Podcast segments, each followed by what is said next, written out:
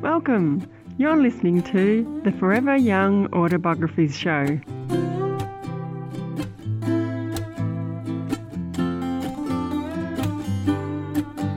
Hello and welcome to this week's show. It is about mid year 2021 highlights. This is the best of 2021 articles and writing tips for new writers. The show today comes to you thanks to the Structure Success video training, which helps you come up with an outline for your life story writing project. And I'll have some free links to get this at the end of the show, so please stay with me.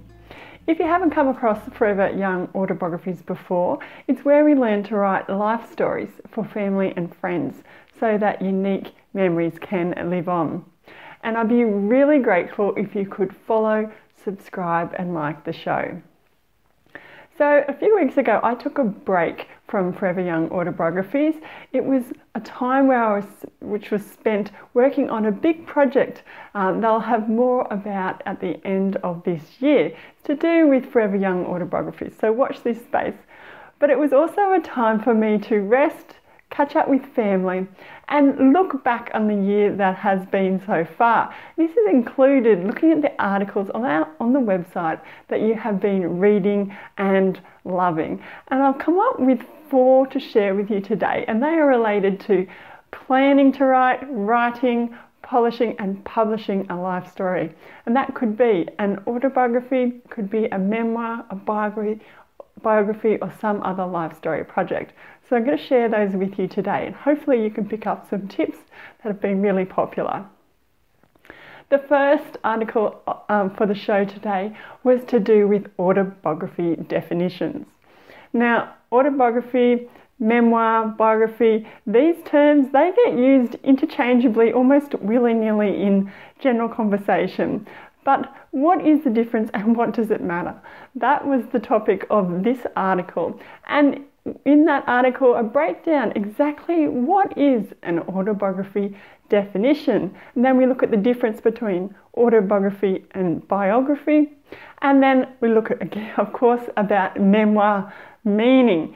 And by having these clear definitions, my hope is that you'll be able to know which one you're wanting to choose and then to write. So please take a look at that one. It was really popular autobiography definition. The second article that came up was to do with actually writing, and that was part of the Ask Nicola article series. The question was, What is theme? Now, what is theme can be a bit of a scary question for some people. Be like, ah, what does that mean? But theme, essentially, when it boils down to it, is the essential message you're trying to get across to your reader. So, in this article, I do, in fact, yes, answer that question What is theme? Why do we need themes? I give you some examples of how to use theme and some a list of themes, and then how to discover what your theme is for your life story project. And by knowing themes, I help you then pick and choose and write them into your project. So please check that out if you're unsure or want to know more about themes. The third popular article I have for you was to do with birth stories. Now, I love writing birth stories, they're one of my favourite stories to write, and that is because they have lots of anecdotes associated with them. They have lots of connections, of course, with family, and sometimes there's lots of coincidences. You'd be surprised how many coincidences are wrapped up in birth stories. So, in this article, I talk to you about research sources for information, also some writing ideas, how to start writing a birth story, how to finish a birth story, and then, you know, we have ideas for writing a captivating birth story. That's essentially what that article was all about how to write a story that's full of detail and will captivate your reader. Finally, the last article I wanted to share with you that was very popular for this half of the year so far was a case study. And this is a case study by a published uh, author. It's Barbara Clark. She wrote a memoir called The Red Kitchen. And this case study came out in celebration or around the time of International Women's Day. And essentially, this is a mother daughter story about change and discovery. And in this article, Clark talks about how she came to write the book. She talks about who supported her on this journey. She talks about challenges that really did sort of hold her up in her progress of the book, and then how she overcame those rewards. And very important, she gave us some tips for, for fellow life writers. The main one being is don't rush the process. It's okay to let it evolve. So some wise words there from um, author Barbara Clark. So there you have it. That's 2021 best of articles so far. They included, to recap, we had autobiography definition, we had what is theme, then how to write birth stories, and finally a case study, the red kitchen. So my hope is that by highlighting these popular articles, you will give some of the ideas a try. And if you'd like to know more, all the links to the articles are over at my website.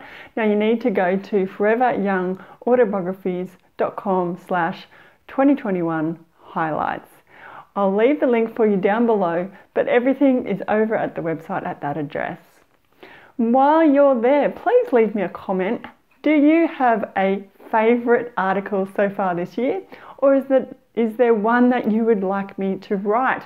I'm always looking for ideas, so please leave me a comment or send me an email at foreveryoungautobiographies.com slash contact. Now the free video training, Structure Success, you can get access to that one by going to foreveryoungautobiographies.com slash structure success sign up. Now this free training is really great for coming up with a roadmap for your project. So you can come up with ideas, key events, and we organise those into a basic chapter outline. Doesn't take long to do, so please give this training a go. I think you're going to find it really helpful. I will be back again soon with another topic, so I'd be very grateful if you could follow, subscribe, and like the show. And until then, happy writing.